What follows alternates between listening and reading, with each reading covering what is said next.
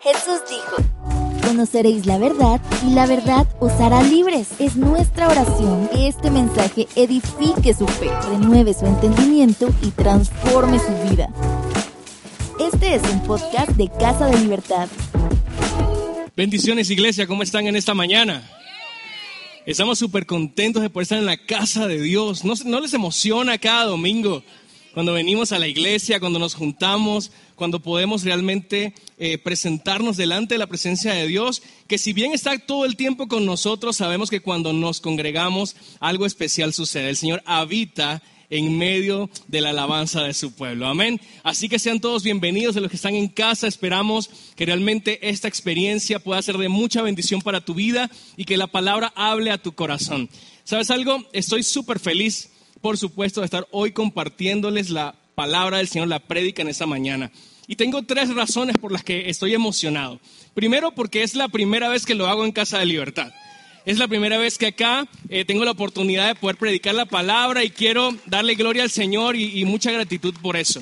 Segundo, eh, hoy es un día súper especial para la iglesia en todo el mundo.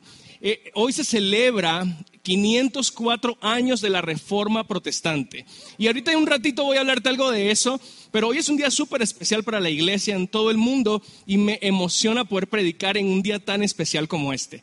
Pero en tercer lugar, estoy súper emocionado porque creo que la palabra que hoy vamos a estudiar juntos tiene el potencial para transformar positivamente, elevar tu relación con Dios a través de la palabra. Así que hoy estoy súper, súper feliz de poder estar contigo y espero que el Señor entonces aquí nos pueda hablar al corazón con su palabra viva y eficaz. Pero antes, antes de ir al texto, quiero recordarte que estamos en una serie llamada Resistencia. ¿Ok? Aquí estamos ya con un ambiente súper especial. La semana pasada tuvimos el aniversario 14 de Casa de Libertad y pudimos iniciar esa celebración con, una, un estudio de una de las cartas más hermosas del Nuevo Testamento. Es una carta llena de esperanza es la carta de Pablo a la iglesia de Tesalónica, la primera de esas cartas. Y hemos estado, eh, comenzamos la semana pasada y vamos a seguir por cinco semanas más estudiando esta preciosa carta. Eh, es una carta maravillosa donde podemos ver a Pablo elogiar la conducta y las acciones de la iglesia en Tesalónica. Realmente una iglesia que estaba haciendo las cosas bien. Y, Pablo, inspirado por el Espíritu Santo, toma esas líneas para elogiar entonces la conducta y las acciones de la iglesia. La semana pasada el pastor Francisco nos estaba hablando de los primeros elogios, nos habló de la obra de la fe de los tesalonicenses, el trabajo de amor que estaban teniendo y la constancia en la esperanza del regreso de Cristo. Así que estas cosas estaban presentes en la iglesia y el apóstol Pablo dice, ¿saben qué? Eso es digno de aplaudirles. Y el, apóstol entonces elogia junto a, Silvano, a Timoteo, la iglesia en Tesalónica. Eh, recibimos una estafeta. ¿Cuántos la recibieron la semana pasada? Algunos han preguntado, ¿qué hago con esto? ¿Qué hago con esto? Y sabes algo, lo mejor que puedes hacer es colocarlo en un lugar, en un lugar visible, en un lugar que siempre eh, en, casa te encuentres con ella. ¿Por qué? Porque es un memorial del compromiso que hicimos juntos la semana pasada. Un compromiso que tiene mucho sentido en este arco de salida porque no, no celebrábamos llegar a una meta, sino que estamos comenzando una nueva carrera, un año más. Y hemos tomado ese testigo, esa estafeta, para seguir corriendo esta carrera que Dios nos ha encomendado. Así que los que ya la engavetaron, sáquenla, sáquenla de la gaveta, por favor, colóquenla en un lugar visible sobre la chimenea, en la mesa de noche, pero que puedas verla y recordar, ah, yo hice un compromiso y yo voy a correr esta carrera con Cristo. Ahora, más adelante en la, en la carta a tesalonicenses, Pablo, eh, además de elogiar la iglesia, él hace algo y es sumar, sumar una lista de buenas acciones que le está pidiendo a la iglesia que asuma. Y, por esto hemos llamado a esta serie Resistencia. Te explico esto. Sabes, la iglesia estaba haciendo cosas buenas y hacer cosas buenas por Cristo es genial. ¿Cuántos dicen amén? Pero eh, Pablo suma en los últimos tres capítulos más acciones y las hace con una palabra muy especial que es ruego. Dice, les ruego que hagan esto y les ruego que hagan aquello y les ruego que hagan esto otro. Y sabes algo, es genial hacer cosas por Dios. Es genial hacer más cosas por Dios, pero sostener todas esas buenas acciones durante el tiempo puede ser algo pesado. Puede ser algo que quizás nos lleve un día a cansarnos y a decir, ¿sabes qué? Hoy no quiero ir. Hoy no quiero servir. Hoy, hoy no quiero amar. Hoy no quiero orar. Hoy no quiero hacer esto. Y nuestra, eh, nuestro anhelo en esta serie Resistencia es animarte, iglesia. Animarte a resistir hasta el último de los días. Animarte a que puedas seguir cada día asumiendo todas estas cosas que Dios nos ha encomendado para su gloria, para el servicio de la iglesia y por amor de su nombre. Amén. Así que de eso se trata, resistencia, y hoy vamos a estudiar un aspecto más en el que Dios nos llama a resistir. Y es algo que vamos a descubrir poco a poco durante, durante la palabra, pero antes quiero, quiero contarte un poquito acerca de lo que hoy estamos celebrando en el mundo, y es la reforma protestante. Levante su mano quienes saben algo de esto. Algunos, veo que algunos no. Déjenme contarle rápidamente. Es algo que nos emociona y que tiene una explicación sencilla, pero que seguro va a hacer que nuestro corazón palpite más rápido hoy. Quiero contarte que los acontecimientos que dieron vida a la reforma no solamente eh, surgieron para que se celebre un día al año un, evento significativo en la historia de la iglesia. Lo que pasó en la reforma hace eco hasta hoy. La iglesia que somos hoy es por el resultado de lo que pasó hace 504 años en tiempos de la reforma. Para hablar de la reforma tengo que hablarte de su principal exponente y es Martín Lutero. No sé cuántos han escuchado de este, de este caballero, Martín Lutero. Él era un, un monje agustino que se dedicó su vida, se apasionó por el estudio de la palabra. De hecho, obtuvo un doctorado en teología. No era simplemente alguien que le gustaba la, la onda religiosa de la iglesia y que estaba involucrado, sino que realmente quiso estudiar a profundidad la palabra de Dios. Así que Martín Lutero estudió, se apasionó por las escrituras y en ese estudio profundo de la palabra se dio cuenta de algo. Se dio cuenta de que la iglesia estaba tristemente cometiendo algunos errores en su práctica, que se estaban desligando de la forma en que Dios había revelado la iglesia primitiva y cómo se debía desenvolver eh, la iglesia en su vida práctica. Y Martín Lutero empezó a ver esto y dijo, no, no, no, aquí hay que hacer algo, no simplemente me voy a dar cuenta, yo tengo que protestar. Por ahí viene el nombre reforma protestante. Y lo que hizo Lutero fue estudiar a profundidad toda esa teología, toda la doctrina, y escribió las famosas 95 tesis de Lutero. Eran 95 postulados, 95 críticas, cuestionamientos a la iglesia que él había obtenido como fruto de su estudio profundo de las escrituras.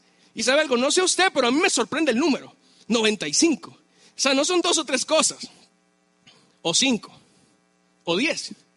95 cosas que Martín Lutero vio, yo necesito anunciar esto. ¿Y sabes qué hizo Lutero? Tomó esas 95 tesis, se fue a la catedral, a la abadía de Wittenberg, y, e hizo un acto que provocaba la discusión religiosa en su tiempo.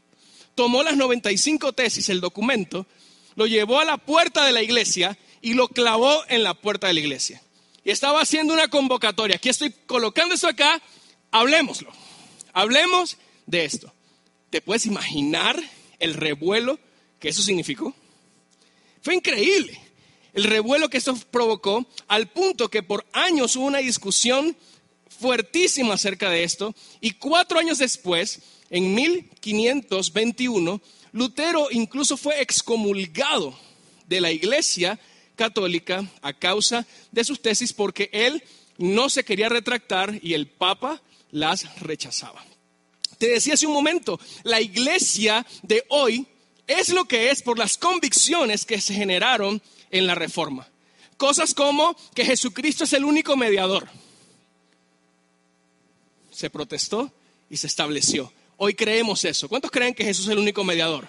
Eso es fruto de lo que se protestó en la reforma. Otra cosa, las únicas ordenanzas o sacramentos son el bautismo y la Santa Cena. No necesitamos otra lista de sacramentos. Eso es fruto de la reforma.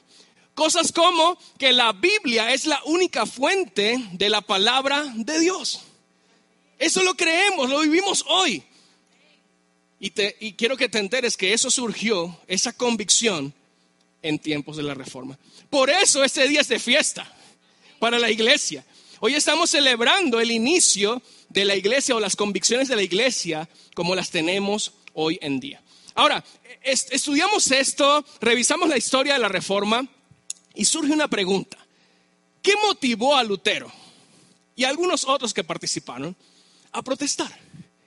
¿Qué motivó a este hombre a pararse en contra, en oposición a lo establecido, arriesgando incluso su vida, arriesgando su, su ministerio, arriesgando lo que era? ¿Qué lo llevó a decir, nada de eso me importa, yo necesito que esto se sepa? ¿Qué lo llevó? ¿Qué lo llevó a esa decisión? Y la respuesta es clara, una convicción firme de esto. La Biblia es la palabra de Dios. Y sabes, escuchamos esa frase desde que somos niños. En la escuela dominical o en, las clases de niños, la Biblia es la palabra de Dios. Y, eso está como una frase, como una bandera de la iglesia cristiana, pero siento que a veces no abrazamos realmente esa verdad en lo más profundo de nuestro corazón. Y cuando Lutero estudió las escrituras y, y se encontró con toda esta realidad, él, reconociendo, esta es la palabra de Dios, es la voluntad de Dios revelada, es lo que Dios quiere que hagamos, él dijo, aunque me cueste la vida, yo necesito compartir esto. Yo necesito compartir esto. Hermano, ¿por qué están hablándome de Lutero si estamos en resistencia? Primera Tesalonicenses. Porque el capítulo de hoy es que el, Espíritu Santo es un espectáculo, lo que él hace. Lo que él hace es increíble.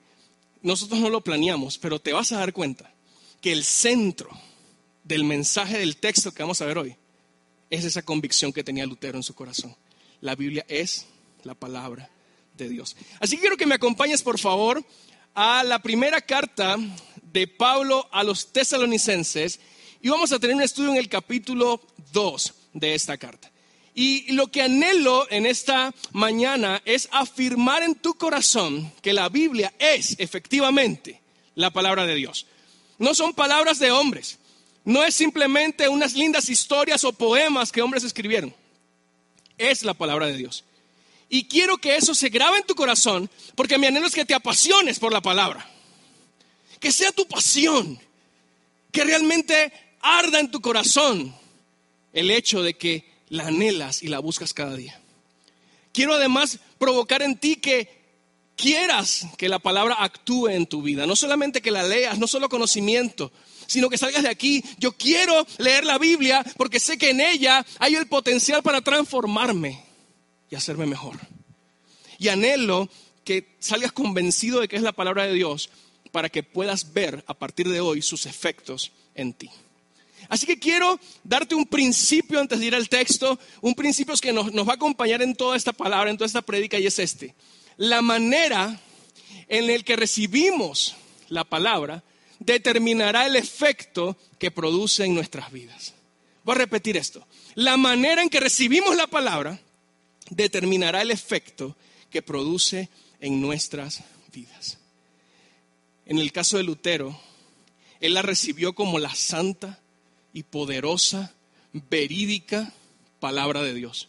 Así que el efecto en su vida fue protestar para cambiar el esquema religioso y provocar una iglesia más sana. La forma en que recibes la palabra determinará el efecto que causa en tu vida. Amén. Amén, ¿lo crees? Aleluya. Así que quiero mostrarte dos maneras en las que puedes recibir la palabra de Dios. Dos maneras en las que puedes recibir la palabra de Dios. Quiero que partamos de esta premisa. Vamos a hablar de la palabra de Dios. Pero hay dos formas en que puedes recibirla. La primera de ellas es que aunque siendo palabra de Dios, puedes recibirla como si fueran palabras de hombres. Repito, aunque es la palabra de Dios, puede que la recibas como si fueran palabras de hombres. Vamos a la palabra del Señor. Vamos a los versículos 1 y 2.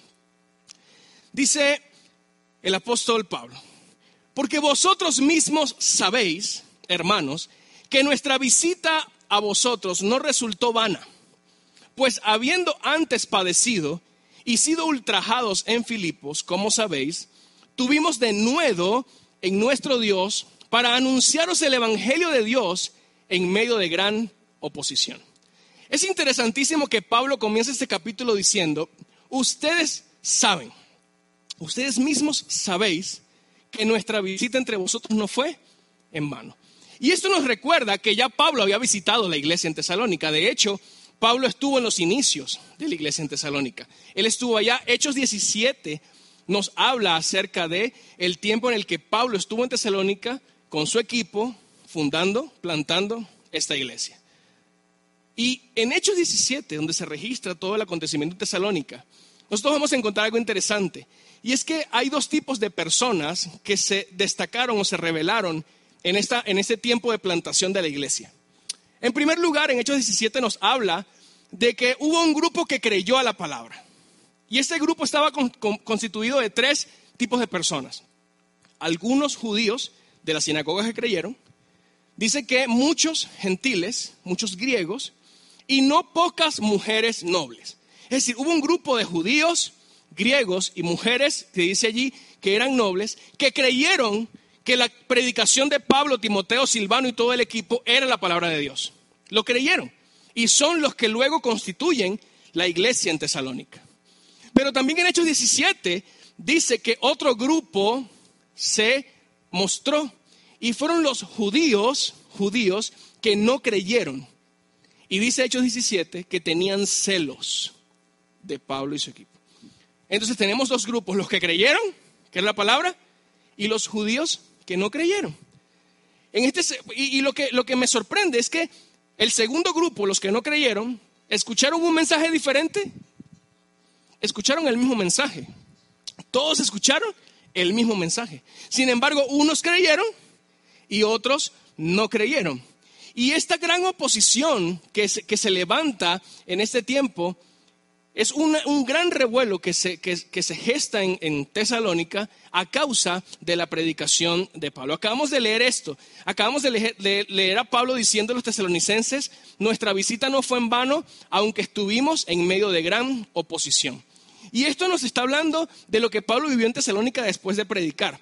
Usted puede leer luego el capítulo en su casa, pero quiero resumirte esto. En Hechos 17 cuenta que los judíos que no creyeron, el segundo grupo, los que no creyeron, buscaron a hombres alborotadores, buscaron a hombres malos y dijeron, ¿saben qué? Vamos a hacer una revuelta aquí en la ciudad porque a esta gente hay que echarla. A esta gente hay que echarla. Ellos están trastornando el mundo y han venido también aquí. Así que vamos a hacer algo para echarlos. Buscaron a hombres malos e hicieron tal turba que hicieron literalmente huir a Pablo y a su equipo de Tesalónica. Ahora quiero que no te despegues de esta idea, escúchame bien. Los judíos que alborotaron asistían a la sinagoga. O sea, eran gente que en la expresión moderna sería gente de iglesia. ¿Estás conmigo? Ellos eran judíos de la sinagoga. Y ellos observaban la ley de Moisés. Ellos leían el Pentateuco, los escritos, a los profetas. Eran gente religiosa, gente de iglesia. Pero cuando recibieron la palabra que Pablo predicó, no la reconocieron como de Dios. Así que se opusieron a ella. Y esto a mí me alarma, me pone en alerta, porque me, me revela que no necesariamente el hecho de que estemos en la iglesia implica que nuestro corazón esté alineado a la palabra de Dios. Puede que en ocasiones recibamos palabra y sea palabra de Dios, pero nuestro corazón torcido la recibe como una palabra humana y nuestra reacción natural por, por naturaleza pecaminosa es oponernos, oponernos a ella. Podemos estar en la iglesia, podemos buscar de Dios, pero cuando recibimos un mensaje y lo recibimos como palabras humanas, nuestra naturaleza caída va a responder con oposición. Así que estamos estudiando en este momento la primera forma en la que podemos recibir la palabra de Dios y es que no, no es palabra de Dios, es palabra de hombres. Es palabra de hombres. Y cuando eso pasa, tristemente la oposición que nuestro corazón presenta frente a la palabra se puede manifestar de muchas formas. ¿Quieres aprender algo? Vamos a aprender. Vamos a leer los versículos 3 al 6. Porque nuestra exhortación no procedió de error ni de impureza, ni fue por engaño, sino que según fuimos aprobados por Dios para que se nos confiase el Evangelio, así hablamos. No como para agradar a los hombres, sino a Dios que prueba nuestros corazones, porque nunca usamos de palabras lisonjeras. Como sabéis, ni encubrimos avaricia, Dios es testigo. Ni buscamos gloria de los hombres, ni de vosotros, ni de otros, aunque podíamos seros carga como apóstoles de Cristo. Fíjate que en estos versículos Pablo evidentemente está haciendo una defensa a su predicación. Él comenzó el capítulo diciendo, hermanos, ustedes saben que nuestra visita no fue en vano, aunque estuvimos ahí con gran oposición. Y empieza del versículo 3 al versículo 6 a presentar una defensa de lo que ellos predicaron. Y en esta defensa encuentro al menos seis cuestionamientos que evidentemente los que no creían estaban haciendo sobre lo que, lo que Pablo predicaba. Al parecer, las voces de los que no habían creído estaban bien subidas de volumen y estaban afectando a la iglesia. Al punto que Pablo se vio en la necesidad de escribir a la iglesia diciendo, cuidado con lo que están escuchando acerca de nuestro mensaje. Quiero decirles seis cosas acerca de mi mensaje. Y empieza a dar esta defensa. Ahora, esta defensa lo que nos va a revelar son las seis formas en las que nos podemos oponer a la palabra de Dios cuando consideramos que solo es palabra humana. En primer lugar, Pablo afirma, la predicación fue sin error. Fue sin error. Y es que, escucha esto iglesia, si nosotros creemos que la palabra que estamos escuchando solo es humana, vamos a cuestionar su perfección. En Tesalónica los que no creían estaban cuestionando la perfección de la palabra que Pablo y su equipo había predicado. Así que Pablo tiene que decir, hey, recuerden, nuestra predicación fue sin error. Cuando nosotros recibimos una palabra como si fuera de hombres, vamos a cuestionar su perfección y vamos a decir cosas como, estás equivocado. Eso no es así. Él, no entiende lo que está predicando. Esa, no, eso no es, así no es.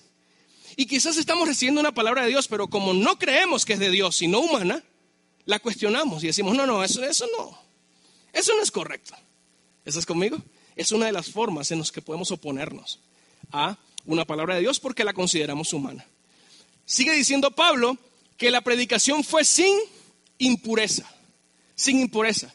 Y es que algunos estaban cuestionando su predicación y estaban diciendo que su palabra tenía una intención cuestionable. Y Pablo dice, no, nuestras intenciones no tienen que cuestionarlas, no tenemos malas intenciones. Nuestra predicación fue sin impureza.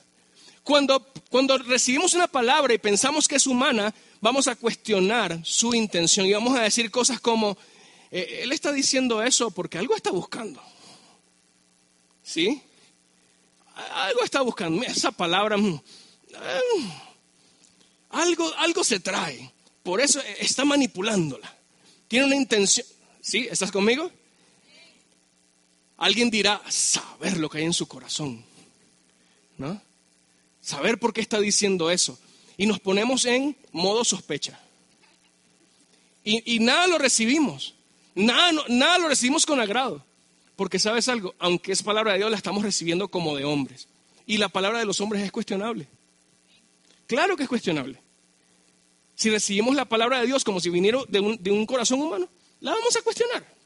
Y vamos a cuestionar su perfección, número uno, y vamos a cuestionar su intención. Es lo que Pablo dice, era sin impureza. Pero luego Pablo sigue, son, seis. Y Pablo dice, la predicación que hicimos fue sin engaño. Sin engaño, sin engaño. Y es que cuando recibimos la palabra de Dios como si fueran palabras humanas, vamos a cuestionar su veracidad. Vamos a cuestionar que lo que se está predicando es cierto.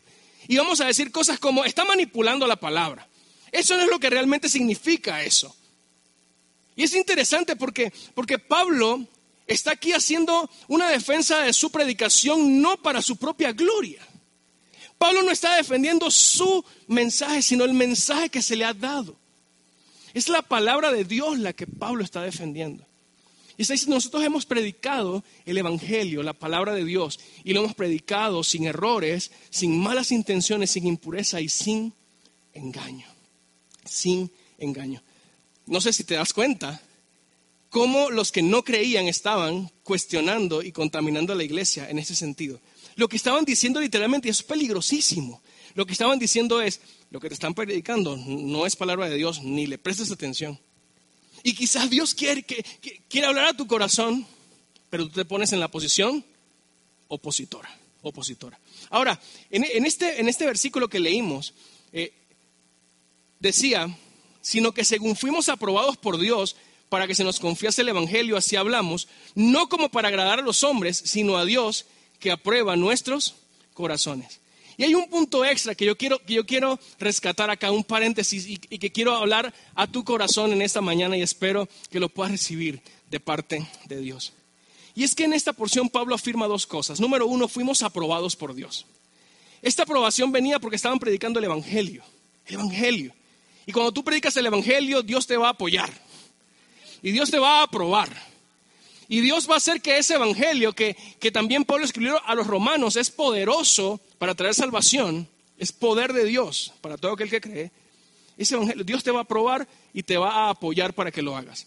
Pero algo más que dice el texto es que la predicación de Pablo y su equipo no era para agradar a los hombres, sino a Dios.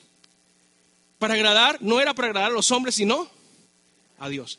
Y te pregunto en esta mañana, ¿Cuánto te esfuerzas en agradar a los hombres que olvidas lo que agrada a Dios? ¿Cuánto tiempo pasas intentando agradar a tu círculo para ser aprobado, para que no te rechacen, para encajar? Y te olvidas de que lo más importante es agradar a Dios. ¿Sabes algo? A veces podemos estar dedicando tiempo y esfuerzos en esta prisión esclavizante de agradar a los hombres. Y podemos estar endeudándonos, siendo hipócritas, tristemente pisoteando nuestra identidad en Cristo solo por agradar a los hombres. Y sabes, Pablo estaba predicando el Evangelio. Y el Evangelio es un mensaje que aunque nosotros hemos abrazado la gracia de ese mensaje, es un mensaje que es impactante al corazón de muchos y que puede ser pesado para muchos. Es un mensaje que te dice, eres pecador. Necesitas arrepentirte. Si no lo haces, tu fin es condenación. y, ese mensaje a muchos le puede parecer tan pesado que, que predicadores que buscan agradar a los hombres antes que a Dios quieren suavizarlo y, quieren manipularlo y modificarlo un poquito para no desagradar. Pablo dice, ¿saben qué? Nosotros no predicamos con engaño. Nosotros predicamos lo que es la verdad, la revelación del misterio que había estado oculto por generaciones, pero que ahora ha sido revelado para ustedes, la justicia por medio de la fe en Cristo Jesús. Necesitas arrepentirte, necesitas saber que eres un pecador, que estás dañado, que estás caído que mereces condenación e infierno, pero bendito sea Dios, que por amor, aleluya, que por amor envió a su Hijo a la cruz para pagar el precio por nuestros pecados, redimirnos y darnos vida eterna. Amén. Y Pablo tenía que predicar, aunque fuera un mensaje pesado, él no estaba buscando agradar a los hombres, sino a Dios, porque él sabía que en medio de ese mensaje Dios iba a salvar a los suyos. Y es un mensaje que podemos aplicar a nuestra vida diaria. A veces estamos cambiando nuestra identidad en Cristo para agradar a los hombres, cuando nuestro principal interés debería ser estar agradando al Dios Todopoderoso que dio todo por nosotros y que merece toda gloria y alabanza. Amén.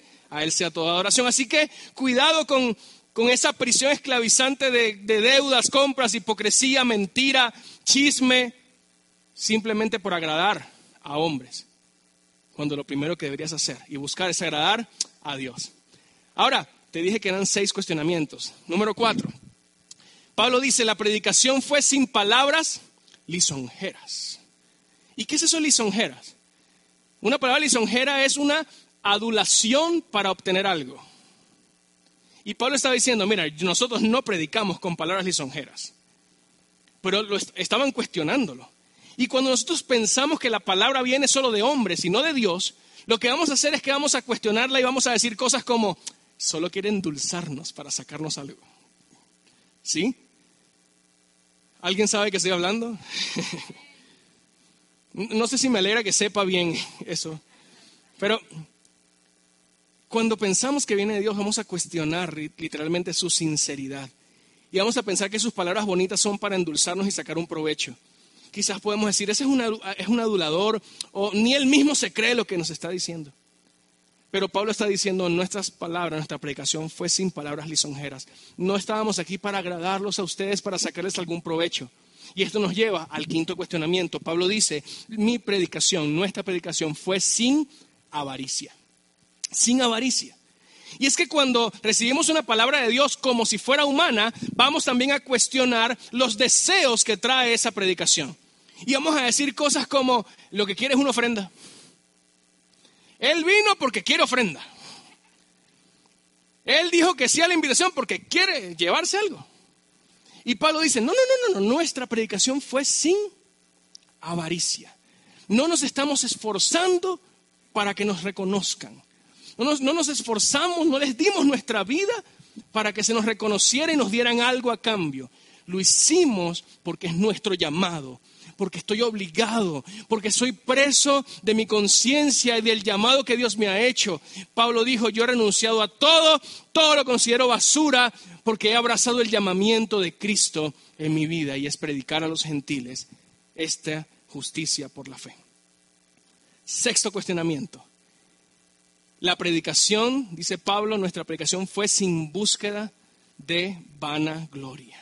El texto literalmente dice así, ni encubrimos avaricia Dios es testigo, ni buscamos gloria de los hombres, ni de vosotros, ni de otros, aunque podíamos ser carga como apóstoles de Cristo. Así que Pablo está diciendo, ¿sabe que Nuestra predicación fue sin búsqueda de gloria humana.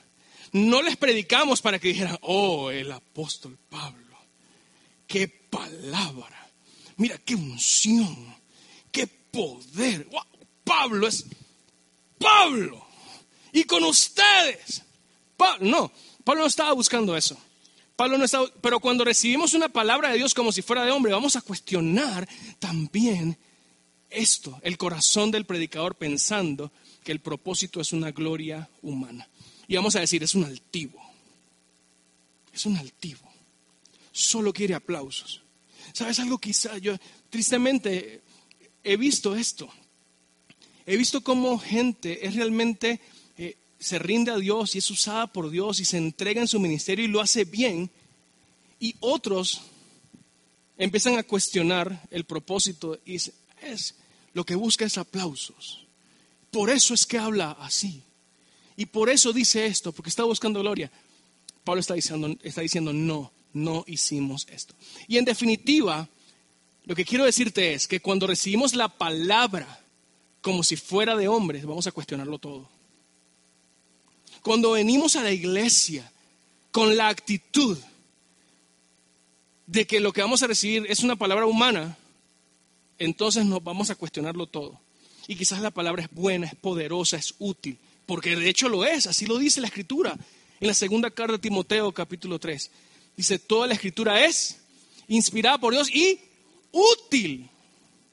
Y la palabra es útil, es una bendición. Pero cuando no estamos enfocados en la palabra, cuando no sé por qué nuestra mente baja el switch y dice, no es palabra de Dios, estoy escuchando un hombre y nada más, esa palabra queda infructuosa porque mi corazón está en oposición y empezó a cuestionar su veracidad, su, pureza, sus intenciones. Todo lo cuestionamos. ¿Y qué pasa? Que tristemente invertimos tiempo para venir a escuchar la palabra de Dios y nos vamos iguales, porque no permitimos que la palabra hiciera el efecto que ha de hacer en nuestros corazones. El efecto depende de ti. El efecto depende de la forma en que recibes. Y ojo, ojo, ojo, ojo con esto hacemos bien en juzgar si la palabra que estamos recibiendo es o no de Dios. Hacemos bien. tenemos el ejemplo de la iglesia de Berea en Hechos también. Que Pablo, Pablo, les predicaba y ¿qué hacían? Después de escuchar a Pablo, iban a las escrituras a ver si lo que Pablo les había dicho era cierto. O sea, hacemos bien hacer esa tarea. Hacemos bien. Pero, si después de hacer esa tarea reconocemos que la palabra es de Dios, por favor no actúes como si viniera de hombres. ¿Eh? No actúes como si viniera de hombres. Si es palabra de Dios, abrázala, apasionate, obedécela con todo tu ser, cada día de tu vida. ¿Por qué? Principio que vimos al, inicio y te lo voy a repetir. Porque la manera en que recibes la palabra determinará el efecto que produce en tu vida. Si la recibes así en oposición, no, es, palabra humana, no, no, no, eso no va a causar efecto. Si la recibes como palabra de Dios, va a causar efecto. Si la recibes como de hombres, no la dejarás hacer aquello para lo que fue revelada. Ahora, tan lindo es nuestro Dios, tan hermoso es nuestro Padre, que en las siguientes líneas nos va a dar una buenísima, buenísima pauta para ayudarnos a discernir si el que nos está predicando está compartiendo verdaderamente palabra de Dios. Vamos a leerlo. Versículos 7 al 12. Antes, antes, eh, terminando este, estos cuestionamientos, Pablo dice, antes fuimos tiernos con vosotros, como la nodriza que cuida con ternura a sus propios hijos. Tan grande es nuestro afecto por vosotros, que hubiéramos querido entregaros no solo el Evangelio de Dios, sino también nuestras propias vidas, porque habéis llegado a sernos muy queridos.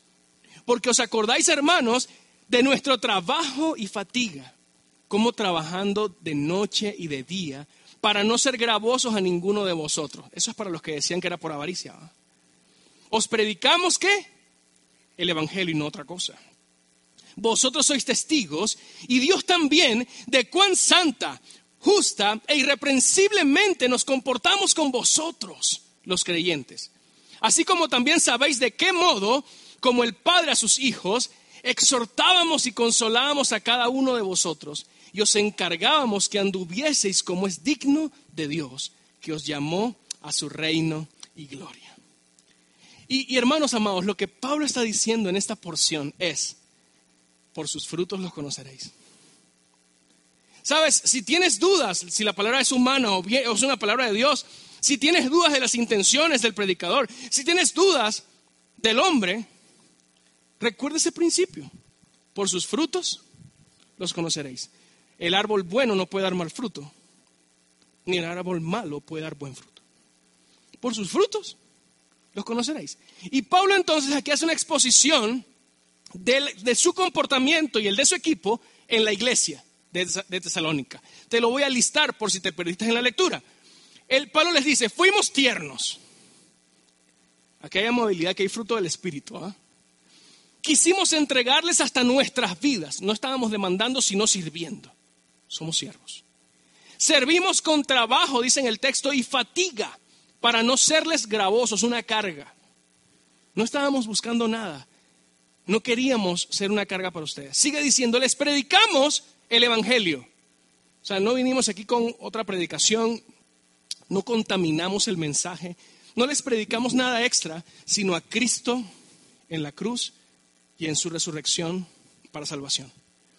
Nos comportamos, y me encanta porque habla de tres, tres adjetivos que son contundentes. Dice, nos comportamos de forma santa, justa e irreprensible. Les animamos cuando estaban decaídos. Les consolamos cuando estaban decaídos y les enseñamos a vivir como es digno de Dios. Pablo está diciendo, si se conoce al árbol por sus frutos, aquí están nuestros frutos. Nos comportamos de forma santa y reprensible, les predicamos el Evangelio, fuimos tiernos, nos esforzamos para no serles una carga, les servimos, les amamos, quisimos darle nuestras propias vidas. Hey, ¿por qué? ¿Por qué llegar a ese terreno peligroso de cuestionar, limitando la palabra que Dios quiere darte? cuando lo que evidentemente está presente es a hombres fieles que están ministrando la santa palabra de Dios. Recíbela como lo que es la palabra, la palabra de Dios. Sin duda, nuestra intención no es hacer culto al hombre. Escúchame esto. No estamos aquí diciendo, wow, que, es que Pablo, sí, sí, lo que Pablo diga. No estamos haciendo culto al hombre. Porque el corazón es engañoso y podemos tener un concepto piadoso cuando quizás hay cosas que no, son, no lo son tanto, ¿cierto? No estamos haciendo culto al hombre, pero si el hombre está dando frutos de piedad, entonces tenemos un aval para escuchar las palabras entendiendo que Dios está allí, que Dios está allí.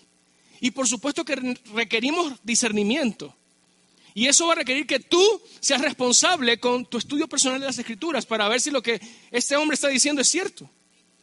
Pero si no encuentras cuestionamientos, si no encuentras un fruto carnal, sino que hay frutos de piedad, ¿por qué te opones? ¿Por qué te pones en la posición del que yo sé más, no recibo, es avaricioso, quiere ofrenda, malas intenciones? No. Escucha la palabra, abrázala y vívela en el nombre de Jesús. Ahora, en este mensaje te, he querido mostrar dos formas en las que se recibe la palabra de Dios. Partimos en esa premisa. Estamos hablando de la palabra de Dios. Pero hay quien la recibe como si fuera palabra humana. Sin embargo, hay quien la recibe como lo que es. La palabra de Dios. Y es la segunda forma en que recibimos la palabra. Te dije que habían dos grupos en Tesalónica. Los que no creyeron, judíos, ya vimos todas sus características, cómo cuestionaban, cómo no creían, alborotaron porque no consideraban que era palabra de Dios. Pero ¿cuál era el otro grupo? Algunos judíos, griegos y mujeres piadosas no pocas que sí habían creído. ¿Cómo recibieron ellos la predicación? Mire lo que dice el texto en el versículo 13, agárrese de la silla porque esto va a emocionarte. Por lo cual también nosotros, sin cesar, ahora Pablo le habla a la iglesia, sin cesar damos gracias a Dios de que cuando recibiste la palabra de Dios que oíste de nosotros, la recibiste no como palabras de hombres, sino según es en verdad la palabra de Dios, la cual actúa en vosotros los creyentes. Aquí Pablo hace eh, una diferencia clarísima entre los grupos. Ustedes en cambio, nosotros nos provoca dar gracias a Dios por ustedes. Porque cuando recibieron la palabra de Dios que nosotros le predicamos, no la recibieron como palabras humanas, sino como lo que es la palabra de Dios. ¿Sabías que esa es la base para la cual enseñamos desde a los chicos la Biblia es la palabra de Dios? Es porque eso es lo que es. Eso es. Eso es. Es la palabra de Dios. Amén. Ahora, e, esta es la segunda oración de acción de gracias que Pablo hace. La primera fue, la semana pasada nos predicaba Francisco. Pero esta es la segunda acción de gracias clarísima que vemos en el texto. Y Pablo da gracias a Dios porque ellos no recibieron la palabra como de hombres, es decir, cuestionable, sin impacto. Cuando la palabra viene de hombres, usted puede decidir si obedece o no. Pero ellos en cambio dijeron, no, esta es la palabra de Dios. Lo que nos están predicando es la palabra. Así que vamos a responder a la palabra. ¿Cómo se responde a la palabra? Bueno, la palabra impacta nuestra forma de pensar. Yo tenía esta forma de pensar, pero después de haber escuchado esto, no, no, no, cambió. La palabra de Dios impacta tu forma de hablar. Cosas como ninguna palabra corrompida salga de tu boca. Cuando tú abrazas eso como la palabra de Dios, como un, es un dictamen del rey, está sellado por su anillo. Ninguna palabra corrompida salga de tu boca. ¿Y cuál es una palabra corrompida? A veces la limitamos a groserías. Pero ¿sabes algo? Una palabra corrompida o corrupta es la que viene de un corazón corrupto. Una mentira, un chisme, una gritería, una ofensa. Son palabras corrompidas. Dice que no salgan de tu boca. Mm. No salgan de tu boca. Cuando tú abrazas esa palabra de Dios, te cambia la forma de hablar. Sea agradecido. ¿Mm? Bendice en vez de maldecir. Cuando abrazas la palabra de Dios, cambia tu forma de hablar. Impacta tus convicciones. Es que yo creía esto, pero ahora entiendo que era ciego y ahora veo. Porque yo antes creía esto, pero es que después de haber escuchado esa palabra, me di cuenta que no era así. Yo estoy firme en esto. Amén. La palabra de Dios impacta tus motivaciones. Antes quizás tenías en tu corazón motivaciones o cosas ocultas que te llevaban a hacer cosas que no eran muy apropiadas, pero, pero cuando te encontraste y recibiste la palabra, cambiaron tus motivaciones. Ahora tú vives para darle gloria a Dios. Y todo lo que haces lo haces para que su nombre sea exaltado y conocido en todo lugar. Para que Él sea glorificado. Y cuando vienen y te felicitan, antes buscabas la felicitación y, ah, y, caminabas así como que no quieres pisar el suelo. Pero ahora, cada vez que alguien quiere darte una palabra de bendición, dices, la gloria sea a Dios que me dio vida, me dio fuerza, me dio talento y todo se lo debo a Él. Amén. La palabra de Dios impacta tus acciones. Y aquí hablan todo lo que nos queda. Aquí cabe todo lo demás, todo lo que hagas es impactado por la palabra de Dios. El texto entonces termina, termina hablándonos de los frutos o consecuencias de recibir la palabra. Porque son dos grupos, son dos formas de recibir la palabra de Dios. ¿Cómo? Número uno, como si viniera de hombres. Número dos, como lo que es la palabra de Dios. Y termina entonces Pablo esta porción diciendo cuáles son los resultados de recibir la palabra como de parte de Dios. Versículos 14 al 16. Dice, por lo cual porque vosotros, hermanos, vinisteis a ser imitadores de las iglesias de Dios en Cristo Jesús que están en Judea. Pues habéis padecido de los de vuestra propia nación las mismas cosas que ellas padecieron de los judíos, los cuales mataron al Señor Jesús y a sus propios profetas, y a nosotros nos expulsaron y no agradaron a Dios. Y se oponen a todos los hombres, impidiéndonos hablar a los gentiles para que éstos se salven. Así colman ellos siempre la medida de sus pecados, pues vino sobre ellos la ira hasta el extremo. Cuando usted se afirma en la palabra de Dios y usted recibe la palabra como lo que es, palabra de Dios, eso es, demasiado grande como para ignorarla. Cuando lo recibes como una palabra de Dios, el resultado es que se van a afirmar tus convicciones, aunque eso te lleve a terrenos peligrosos o que te cuesten. Repito, eso te va a afirmar tus convicciones, aunque eso te lleve a terrenos peligrosos o que te cuesten. Al recibir el Evangelio, los tesalonicenses no retrocedieron a pesar de la persecución que su fe había provocado en ellos. Dice Pablo, ustedes recibieron como gentiles de su propia nación lo mismo que los judíos que padecieron por la persecución a nosotros que hemos predicado a Cristo. Y ustedes no han retrocedido.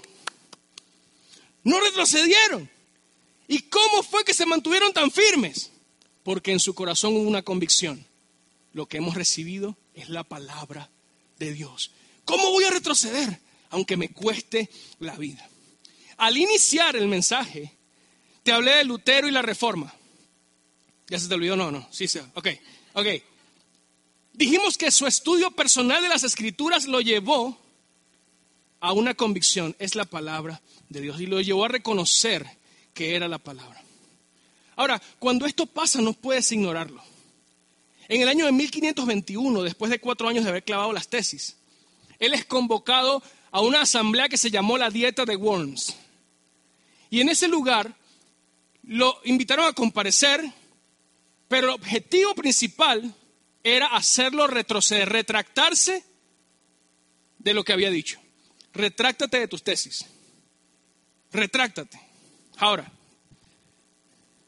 ¿cómo lo iba a hacer? No era palabra humana lo que él estaba predicando.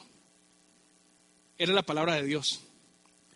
Y en ese día, Martín Lutero pronuncia unas palabras que hoy anhelo puedan ser un ejemplo para la respuesta que tú y yo deberíamos dar cuando se cuestiona lo que hemos creído. ¿Quieres ver lo que Lutero dijo? Escucha esto.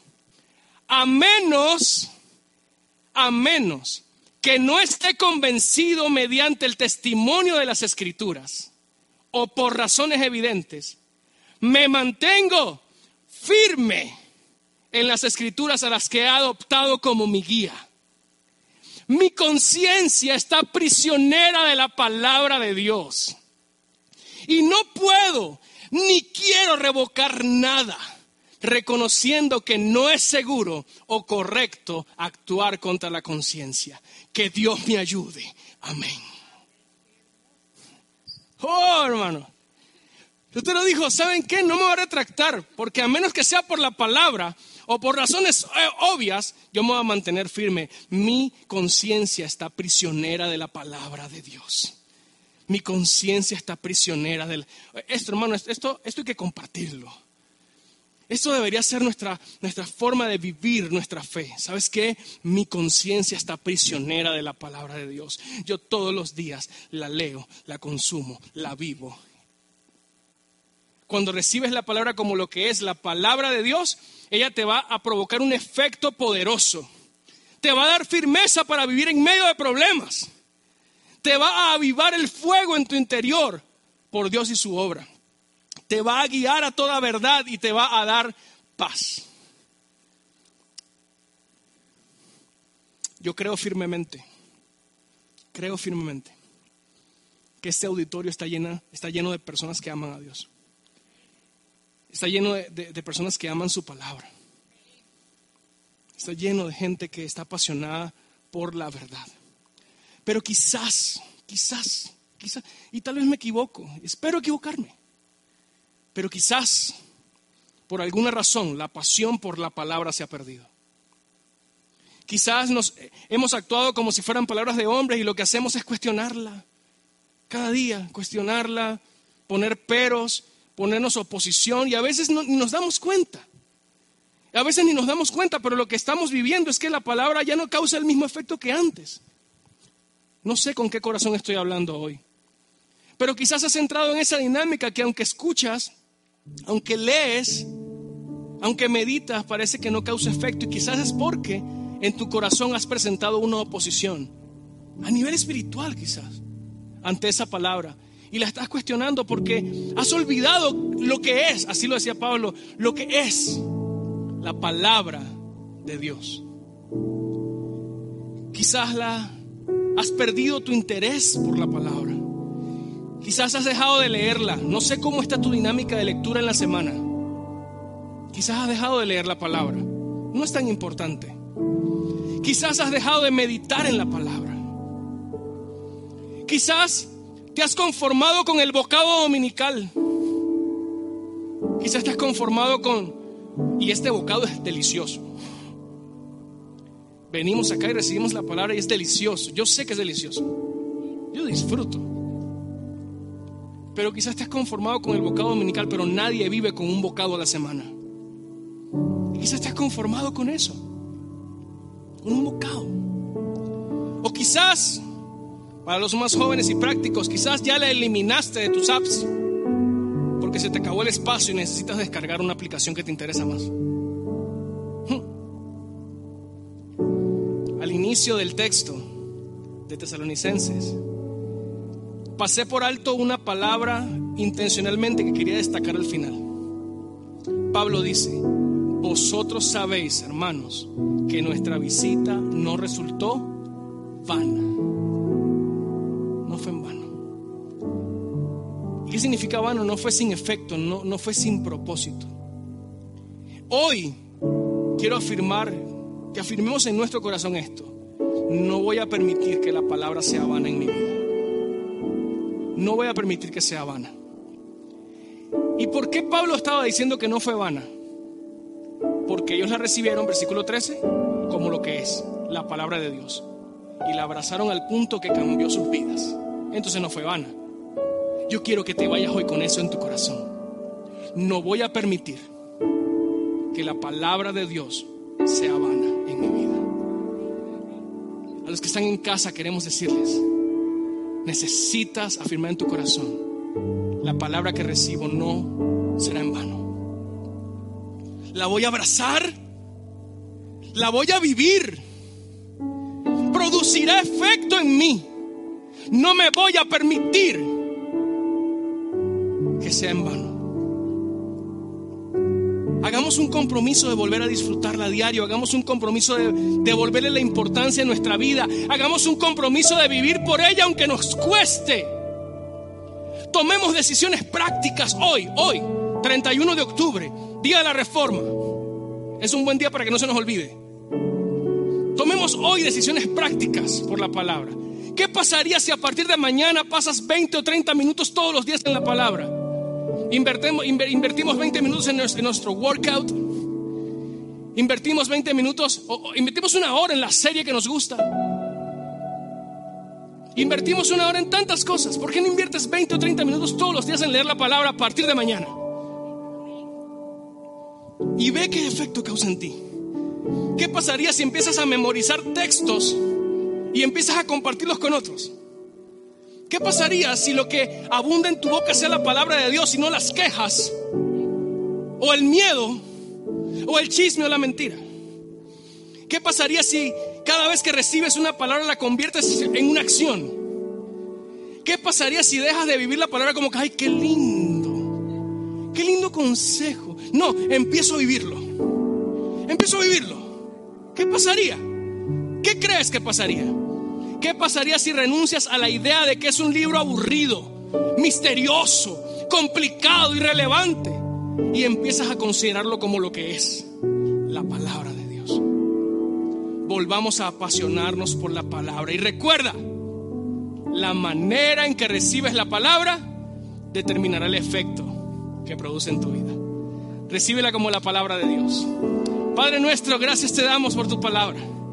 Y te damos, Señor, a ti gloria y honor, porque sabemos que la has revelado para nuestro beneficio. No queremos recibirla más como palabras de hombres, sino como lo que es la santa palabra de Dios. Te vamos a dar gloria al vivirla, al amarla, al obedecerla. A ti sea todo el honor, Señor. Te lo damos con todo nuestro corazón. La gloria a ti.